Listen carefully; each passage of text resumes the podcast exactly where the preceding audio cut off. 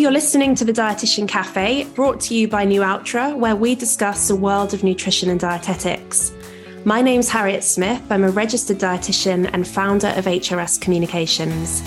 In today's episode, we're discussing all things gut health and fibre. We'll start by talking to our special guest about their career before diving into today's topic.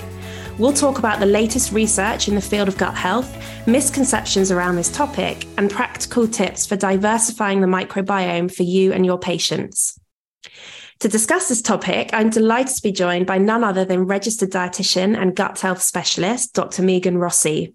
As many of you know, Megan is the author of two best-selling books, Eat Yourself Healthy and Eat More, Live Well. She also has a weekly column in the Daily Mail and has published over 30 scientific papers to date. So without further ado, Megan, I'll hand over to you to tell us a bit more about yourself. Thanks, Harry. It's an absolute pleasure to be here to chat things, all things gut health. Um, so, yeah, a bit of background. I work as a research fellow at King's College in London, where essentially we look at all different types of nutrition interventions and how they impact our gut health, whether we have something like inflammatory bowel disease or actually are quite healthy and we just want to maximize things like our mental health, for example. So, absolutely love that re- research side of things. Um, but I also founded the Gut Health Clinic, where I have a team of brilliant gut specialist dietitians and we see see patients and clients one on one, which I absolutely uh, can't let go of because I find it so helpful to not only, you know, create new hypotheses for my research world, but also it just gives you that hand in clinical practice and understanding what are the fads going on, you know, what are the troubles people are experiencing. And then, of course, I have the gut health doctor, which is, um, yeah, where I'm trying to help educate the public about gut health. Brilliant. Thank you very much, Megan. And we're looking forward to delving into your background and career in a bit more detail in a moment. Just before we get stuck into that, we're going to start with our quick fire round of questions so that our listeners can get to know you on a bit more of a personal level. So, my first question to you is What is your go to breakfast? Harry, I'm a bit, I'm a bit of a nerd, so I love my overnight fermented oats. Um, so it's like the good old, you know, overnight oats, but I add kefir or some live yogurt. And what that does is overnight allows those microbes to really ferment down um, the ingredients. And I have to put things like some carrot in there, obviously some nuts and seeds and some dates along with the oats. And the microbes, I'm sure we'll talk more about how amazing they are, but they actually start to ferment them. And the flavor profile is, uh, you know, so much further enhanced because of the work of those microbes overnight. So that is absolutely uh, my go to breakfast. Sounds good. I'm sure I'll pick up a few tips as we go along on this episode. Second question What's your favorite way to spend a Sunday? Ah, uh, I think historically it was reading a new scientific paper um, with a nice um, americano and kind of just sitting back and relaxing but now as a mum that kind of is not something i get much opportunity to do uh, so probably more realistic it would be going for a walk um, with the family in the park or something like that yeah, I can definitely relate to that. Um, and final question if you had a plane ticket and could go anywhere in the world, where would you go and why?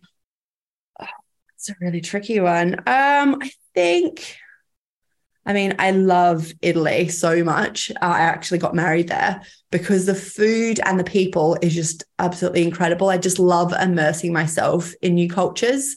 Um, I never can understand, I probably most dietitians and nutritionists can relate, where people go to foreign countries and then they go to like fast food joints. I'm just like, how can you do that? I love experiencing like, you know, the street food and like the really traditional places. So uh, yeah, probably Italy. I mean, I should expand my horizons more, but um, it just, it's just such a winner. Yeah, absolutely. You can never have a bad meal, I think, in Italy. Yeah. So, at the Dietitian Cafe, Megan, as you probably know, we love to hear about the journeys of our guests and how they've got to where they are today. So, Megan, did you always know that you wanted to be a dietitian? And can you tell us a bit about this journey to get to your very multifaceted career that you've had to date?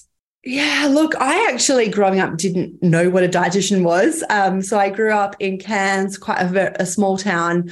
I actually grew up, you know, outside of Cairns, in fact, on a farm initially. And then obviously we went to school, moved more in. Um, so yeah, I didn't really have much insight to to like all the different types of careers, you know, that were available. But my mum was a science teacher. So I think she instilled this inquisitive mindset in me quite early on. So I was always asking those annoying questions.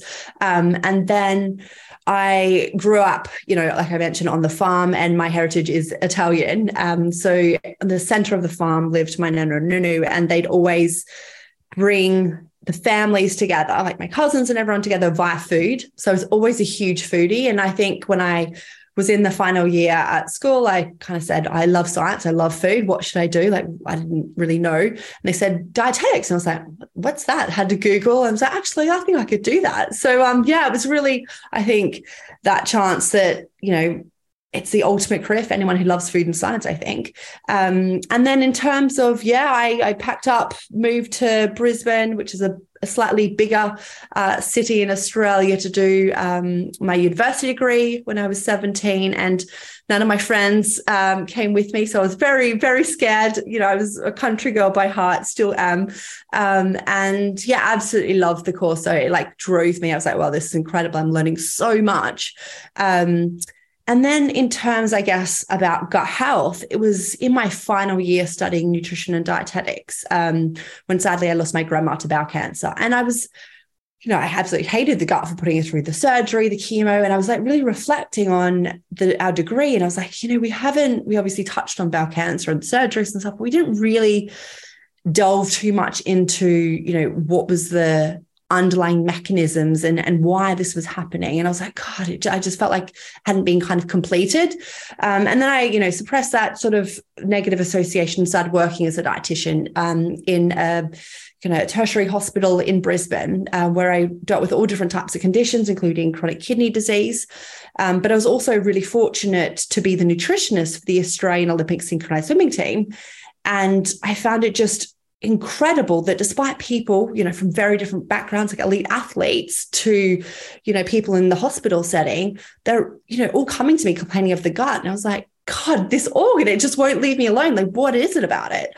And that was 2010, I think. So there hadn't been a whole lot of gut health research really emerging at that. It started to get a few rumbles. And I thought, you know what? I owe it to my patients and to my grandma to find out more about this kind of unknown organ. Um, so that's when I, I, signed away those my early 20s to doing a PhD in the area. So looking at whether um, we combined pre and probiotics, so syn, uh, synbiotics, uh, whether that improved the health of not just things like our gut symptoms, but systemically. So things like mental health, um, kidney function. And yeah, it was really that that I guess changed my outlook on the gut in a, in a really dramatic way. I was like, actually, wow. So it's not that the gut is a bad thing. It's just that we've misunderstood it and we didn't really understand how to look after it. And I thought, you know what, if I'm ever going to have my impact in the world, it's going to be via the gut because it's, you know, a landmark scientific discovery. So where does that leave me? After the PhD, I was like, what, what should I do? I never, really weird, maybe it's because I came from a small town, never had any ambition to go overseas um, or live overseas. It was just like a bit of a foreign kind of concept to me. But my supervisor of my PhD said, go overseas for a year, a really great opportunity um, to kind of establish your research foundations and being no longer a you know PhD student. Um, so I thought, okay, why not? Applied um, for a research uh, position at King's. Um, was really fortunate to get um, to get a job. That actually, I didn't get the job I applied for, which is quite an interesting one. Um, it was they they said, look, we don't think you were the right for that, but actually we can open up this new one um, that I think you might be really suited to. I was like, okay, amazing. And yeah, it was just like the the incredible opportunities in terms of research that kept me in the UK. Like I said, I was only coming, my contract I think was only for a year. Um, but we just got amazing research grants to explore kind of my dream hypotheses. I was like, I have to stay. Um, and yeah, so I, I, I absolutely love the research world. But I think probably about a year after kind of being settled and being like, okay, I'm actually staying here for quite some time, I started to get a bit frustrated that despite all of the amazing research being done, it just wasn't being translated. So even though I was working um, full time at King's, I also did a bit of private practice on the side again, because I just find it really helpful to maintain that clinical practice side as a dietitian um, to make sure my research is always really relevant. And I just saw so many of my patients and clients following the craziest diets because they'd heard and they got excited about gut health, but they went down kind of really fatty diets and got so confused and it was doing more harm than good. And I was like, the injustice was was so frustrating. So, as one does in the 21st century, set on social media. Um, thought, hey, look, if I get a few hundred followers, I'll be doing more of a service to like science communication than just kind of sitting away in, in the scientific world. And then, yeah, I think it was just really lucky timing. A lot of key names were kind of interested in gut health, like um, Davina McCall and, and Jamie Oliver, who I hadn't known. Like, you know, I saw them on TV, but they got excited about the concept. I think they were looking for kind of more of a credible voice to follow. And yeah, the account really grew and opportunities came from there. And we'll talk more about those exciting opportunities in a moment. Um, but just before we do, you mentioned that gut health has really started to excite, you know, the likes of Davina McCall and Jamie Oliver. But what exactly is it about gut health that excites you, Megan? I think the key element is that it's so empowering for people because what we're discovering, uh, you know, we've always known we can't change our genetics. And I think a lot of people I used to see in clinical practice was like oh, hypertension, diabetes, you know, it's genetic, I'm going to get it. Whereas what we're discovering is that so much of our gut microbiome, which we now see can predict risk of cardiovascular and, and, diabetes and mental health, we're in control of by the way we treat these microorganisms. So I think that is what excites me is that it's we can take control of our health to so much extent now that we understand the mechanisms and the science behind the gut microbiome.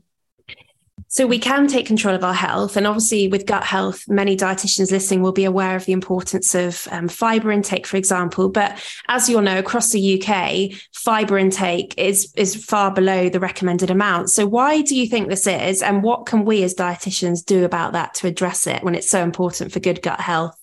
Yeah, look, it's a it's a real um, concern, really, isn't it, in terms of how little fiber we have? Like the government guidelines say the 30 grams, we get less than 20 grams. Yet some of the amazing clinical trials, like the Smiles trial, many dietitians will be familiar with. If you haven't checked that one out by Felice Jacka's group, really fascinating for dietitians in terms of how gut boosting, high fiber, plant diverse diet can actually improve things like our mental health. It's really a fantastic design. Um, so you know we're seeing that in that study, they actually gave 50 grams of fiber a day. So we see that, you know, we know fiber essentially is fertilizer for our, our gut bacteria. So it is concerning to see that, you know, we have such low levels. And I think it's so important that as dietitians, we really do help translate that message. And I think we need to translate in a slightly sexier and more appealing and tastier way. I think when people think fiber, they're like, uh, boring, gross plant food, right? They don't realize that actually fiber, you know, comes from what I call the super six. So six different plant-based food groups. You got your whole grains, your legumes, uh, your nuts and your seeds, your herbs and your spices, your fruit, your veg. And there's so much flavor and diversity across that. And I, I think as dietitians, we need to kind of upsell the flavor of high fiber foods. Um, so I think, yeah, it, it's it's kind of what can be exciting actually where you know we're at such a low level. We've got so many gains um, we can take. So hopefully people and dietitians you know feel empowered that we can make such a big difference um, because currently it is quite quite low and another study i think can be quite helpful to translate to the general public is uh, one, I think it was published in the Lancet in 2019, and it was an amazing systematic review, including like, you know, hundreds of thousands of data points. And they showed for every eight grams increase in fiber a day, we could increase um, or we could decrease our risk of heart disease by 19%, our risk of type 2 diabetes by 15%, and colon cancer by 8%. And that's just eight grams. And you know, obviously when we're talking to the public, we need to explain well, actually eight grams is just like a cup of beans and like some veggie sticks and some whole grain crackers and stuff like that. Really like doable, but you just need to get that extra in each day. And I think translating it in those really tangible terms, as well as tasty food, uh, is probably the key uh, to hopefully getting that message out further. Yeah. And obviously, with your social media and your books, you're doing a great job of helping to make that information more accessible. Now, another role that a lot of us play as dietitians is um, debunking misconceptions and myths that are out there about gut health, for example. And I know you mentioned earlier you continue to practice clinically with patients and actually were quite inspired and motivated by hearing stories of your patients following fad diets or um, hearing myths and misconceptions about gut health. So, can you tell tell us what are some of the biggest myths, fads, misconceptions that you come across day to day in relation to gut health? God, I mean, how much time do we have? There, there are so many. I think one is um, that you have to have a restrictive diet to have good gut health. And, and we see that's just not true at all. It's actually more important about what you're including. We need that plant diversity in our diet to have that maximum health benefits. Uh, the other one is about fiber. I think, you know, a lot of people are hearing this word, they know it's important. They think, oh, look, I'm just going to supplement with like a fiber. And they don't get that actually there's close to 100 different types of fiber, and each different fiber does different things. And that's where this whole concept of plant based diversity comes to the forefront and why it's absolutely crucial because each different type of plant contains a different array of, I guess, not just the fibers, but these polyphenols, um, which we know are absolutely crucial for feeding our gut microbiota. So I think you know, there's misconception that, hey, I can just get all my fiber from a supplement, or I can cut out all my plant based or most of my plant based food groups, like legumes and whole grains, and just get all my fiber from veg and that'll be fine. I'm like, actually, no, science shows that actually re- reduces down the gut microbiome diversity. So I think that's another myth out there. Probiotics, I think this concept of one size fits all um, is blows my mind that that's still kind of very prevalent. And I think um, we need to be very aware that each different type of probiotic does different things. Um, so there's no such thing as a probiotic that everyone should have on a daily basis or one probiotic that you know cures everything so as dietitians i think we need to be really savvy with some of these companies that really push this marketing um, kind of ploy that you know one type is, is good for everything that really frustrates me uh, what's other kind of misconceptions out there? God, that yeah, there really are are so many out there, which is why again I think it's so important that as dietitians we really move forward and you know come come to the forefront of, of public education and share kind of the science around the gut microbiome. Oh, probably another one is gut microbiome testing. Um, so we, I do see a lot of patients in clinic and, and, clients where they've spent so much money on these microbiome tests, um, and like, okay, great, read me the results. And I'm like, look, these tests just aren't enough to change my clinical judgment at the moment. So they're they're quite interesting, but it's really just a snapshot. They're still like you know, 30% of the microbes that live in our body, we don't have a name for, we don't know what they're doing, let alone the fact that these tests typically just focus on the bacterial component, don't include the virome, which is the virus component, or the mycobiome, which is the um, the fungal component, which actually synergistically work with the bacterial component. So it's actually super complex. And so these tests on the market, the commercial tests, even ones which are backed by scientists, they just aren't valid at the moment. Maybe in five or so years, but at the moment people should save their money, spend it on deliciously diverse plant-based foods. Interesting. So it's a case of watch your space. And um, moving on to the topic of diverse foods, as you mentioned, um, many of our listeners will probably be aware of research showing that the gut microbiome is um, more diverse in people who ate over 30 different types of plant foods per week than those who ate 10 or fewer. Now, do you have any practical tips as to how dietitians can go about helping their patients to achieve these 30 different plant foods in a week? Because I guess it could sound quite overwhelming overwhelming to someone who maybe isn't used to eating those sorts of foods. Yeah, no, absolutely. I think um, the education part is really key to highlight. That doesn't actually mean they need to buy 30 different types of ingredients because again that can be quite expensive right um, you know it's things like instead of buying the single seed pack you get the seed multi-pack instead of just buying one type of legume you get the three bean mix um, so just having people think in their head you know variety wherever they can because each different type of plant actually gets a new plant point. Um, and yeah the, the work from um, Knight's group was absolutely fundamental in i guess our understanding of of why kind of plants are so important. But the other important thing i think that group did is highlighted that it's not plants only. You know, we, we don't need to go excluding all these other foods um, because they actually compared vegans versus omnivores and found that didn't matter which group people fell into in terms of their gut health. The key predictor was that plant diversity.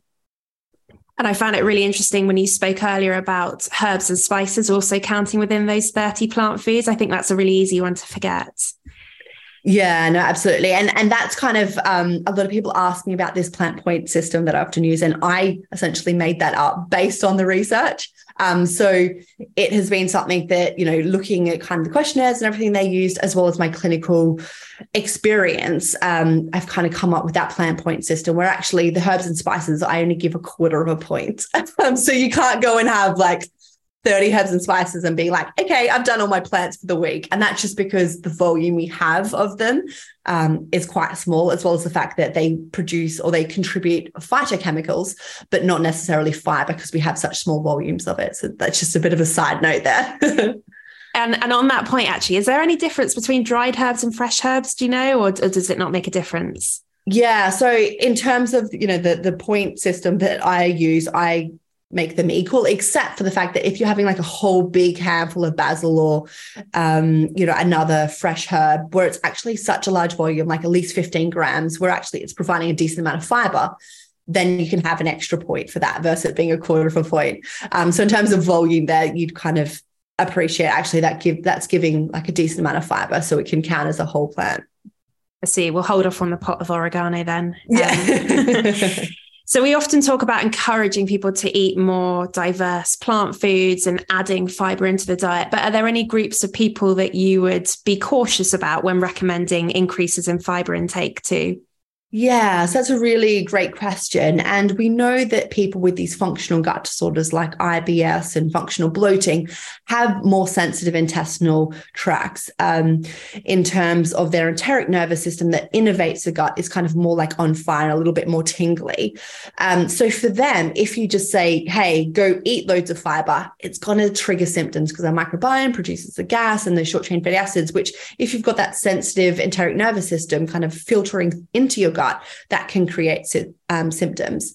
But absolutely, people who have these functional gut disorders can still achieve their 30 plus plants a week. They can still get that brilliant diversity of plants. They just need to be a little bit careful about the types, the combinations, and the dosing, uh, which you know essentially comes forward the role of, of, of dietitians, where we can educate around. Okay, well, you know these ones might have more uh, prebiotic type fibers, and, and therefore they're more fermented more rapidly, and therefore actually you should train your gut over two months to slowly start to tolerate them more. Um, whereas these types of fibers, actually, you can start having half a cup straight up. Yeah, absolutely. I guess that reiterates the uh, importance of seeing a dietitian if you have got a specialist condition um, requiring that input. So, going back to the evidence base behind gut health and fiber intake, can you talk us through what you consider to be one of the most groundbreaking findings in recent years, and why does that research excite you so much? Yeah, you know what? I think um, one of the one of the things that I do find really fascinating is this synergistic relationship between the different types of microorganisms. So I think historically we were so fixated on the bacterial component and we didn't realize about the viruses, um, the fungi, and even some beneficial parasites that actually synergistically work together and look after us. So for me, I think this is the most exciting part because there's still so many research questions unanswered that the bacteria on their own haven't been able to explain. Uh, whereas I think these networking studies, where they're actually looking at the different microorganisms and how they communicate with each other and work together, I think that's starting to open up new understandings, um, kind of of some of those gaps. So I think before it was kind of very much like primitive, whereas we're getting now into the nitty gritty and going, wow, okay, you know, there's these other ones which do different functions. For example, um, in people with inflammatory bowel disease, some of the research is suggesting that they actually may be missing some protective parasites and that's put them at greater risk of inflammatory bowel disease. Whereas, you know, historically we were like, you know, parasites are always really bad and we need to get rid of them straight away. Um, and I think, you know, that has opened up the understanding of things like fecal microbial transplants, um, which again, we, you know, we know that has been used in, in um, large scale hospitals for, for many, many years for treating um, um, antibiotic resistant C. difficile infections. Um, but now that that is really quite founded, we're now looking at how that could work in things like inflammatory bowel disease, specifically ulcerative colitis, has probably shown the most benefit to date. So I think understanding this synergy between all the microorganisms is really opening doors for new therapies. That's really interesting because, like you say, we often fixate on the bacteria and forget about these other microorganisms. Um, what do you think the future holds for gut health in terms of, you know, what we've got coming up in the next few years? Yeah, I, I, think it will be around kind of personalized nutrition. Um, I think we'll start to understand that people with different types of microbiome profiles are reacting to different interventions in different ways. Um, we're starting to look at that um, in particularly in cancer therapies, and it's really, really interesting in terms of how the microbiome can predict how people are going to respond to different types of cancer therapies, as well as augmenting the gut microbiome. And that doing that before a certain therapy can increase people's response uh, to certain therapy. So, yeah, I think this, you know, personalized appreciating everyone's profile is different and how to kind of target that to predict response to different therapies is kind of the future. And yeah, it's incredibly exciting. Yeah, definitely. So moving away from this one size fits all approach, like you said earlier.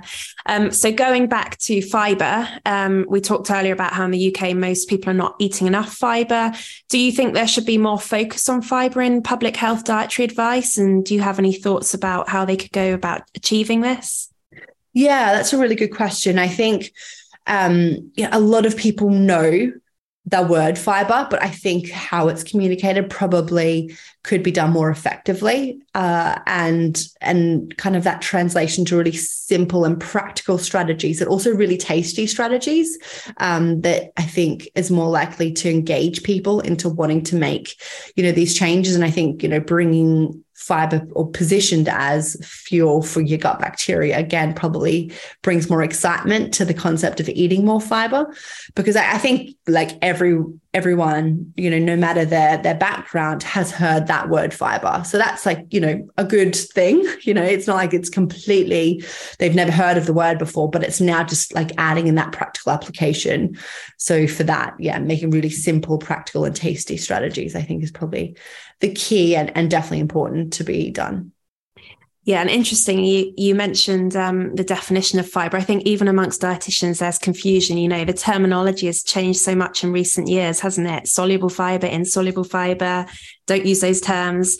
Um, would Would you agree? There's quite a lot of confusion within the industry about those terms. Yeah, absolutely. I mean, um, UK was a little bit slow to kind of expand the, the definition of dietary fiber. So it used to be just the non-starch um, polysaccharides, right? And and was it 2015 that changed um, to kind of broaden up, include you know more of like the prebiotics or resistant starches, and really broaden up, I guess, the category of fiber. So it is probably very new for a lot of um, uh, dietitians who, you know, when they got taught in university, the kind of understanding fiber was very different to what it is now. So, absolutely. And, you know, the understanding of, you know, um, insoluble versus soluble fiber, and how actually, I think it was 2007, um, the Food and Agricultural Association actually discouraged us all the way back then from using the soluble versus insoluble kind of definition. And I think, it's really important as dietitians that we understand the rationale for that. Because I know when we're trying to explain to patients, we think that's helpful, but if you think about psyllium husk and um, inulin, um, so psyllium husk and inulin are both types of soluble fiber. Yeah, if you ever play around in the kitchen with psyllium husk, it forms this like thick glue Um, whereas the inulin will dissolve in water straight away, have a little bit of a sweet profile and, and flavor. Um, and they both act so, so different in the gut. They both do very different things in terms of disease risk and cholesterol. They have like opposite effects. Um, so actually, it is really important we start to use the name and the source of the fiber versus thinking that soluble insoluble is kind of enough uh, to help help our patients yeah, interesting. It's perhaps an overly simplistic view of fiber. Um, so, moving on to something that's probably at the forefront of a lot of dietitians' minds at the moment HFSS guidelines, high fat, sugar, salt. Do you think that these new guidelines will play a role in encouraging the food industry to incorporate perhaps more fiber or indeed diverse ingredients into their products to improve the health profile? Yeah, look, I've already seen some really great changes that have, have potentially stemmed from that regulation. In fact, a lot of um, the big guys, I take my hat off to them in terms of they've self regulated, they've kind of self imposed before it kind of has come out. Um, and yeah, I, I, have absolutely seen kind of changes and reductions in salt um, and the types of fat, uh, as well as this focus of increasing fiber. Um, but what I would say is probably the, the HFSS um, regulations don't necessarily encourage the concept of the plant diversity and the fiber diversity. Um, so I think that's probably an area where they could have improved on um, because, you know, I don't want it to be a case of companies literally just adding in a load of a fiber supplement and being like, tick. Like it is really important that people and companies are including this plant diversity in because, like we said, the different ingredients actually contain the different types of phytochemicals um, versus just having one type of fiber. If you add a different plant in, you can get at least like eight fibers plus all these phytochemicals. So, yeah, I think it has done a lot of good. And I know that, um, you know, not everyone is pro it, um, but I think it has made has you know forced some companies who perhaps wouldn't have historically um, to start considering the nutrition profile of, of their foods yeah, interesting. And I imagine in the next few months and years, we'll see further innovation um, amongst these big players, like you said. So it's definitely an interesting one to keep our eye on. And finally, coming to the end of this episode, I'd love to round off by asking you about which gut health topic you'd like to see more research conducted into in the future. Yeah, I um I really think the whole area of the gut brain axis is incredibly fascinating. Uh, and we know that one in four people every year have a mental health event. So it, it affects so many people. And I, I mentioned before about the SMILES trial, how they showed that following this very um, plant diverse, high fiber, Mediterranean style gut boosting diet had significant improvements in people who had um, moderate severe depression. Uh, so I think understanding more about this gut brain connection and, and how we can really tap into that um, specifically through diet uh, is, is incredibly exciting. Absolutely. And I'm sure you will have inspired many of our listeners today to perhaps go off and encourage their patients to um, look into the gut brain axis, diversify their diets, and indeed try and incorporate more plant foods into their diet. I'd like to say a huge thank you, Megan, for joining us on the podcast today and for sharing your wealth of knowledge with us. It's been a real pleasure to have you with us today. So thank you very much. No, thank you. It's absolute pleasure. And I think as dietitians, we're in such a powerful position to really empower others um, with this new science because it very much is a new science and getting people excited about it. Definitely, definitely. And a huge thank you as well to Nualtra for making this podcast possible. If you've enjoyed listening to this episode today, please do consider subscribing and leaving a review or five star rating so that we can reach even more health professionals. You can follow Nualtra on social media at Nualtra across all platforms to keep up to date with the podcast and to hear the latest updates on medical nutrition. Thank you for listening, and our next episode will be out soon.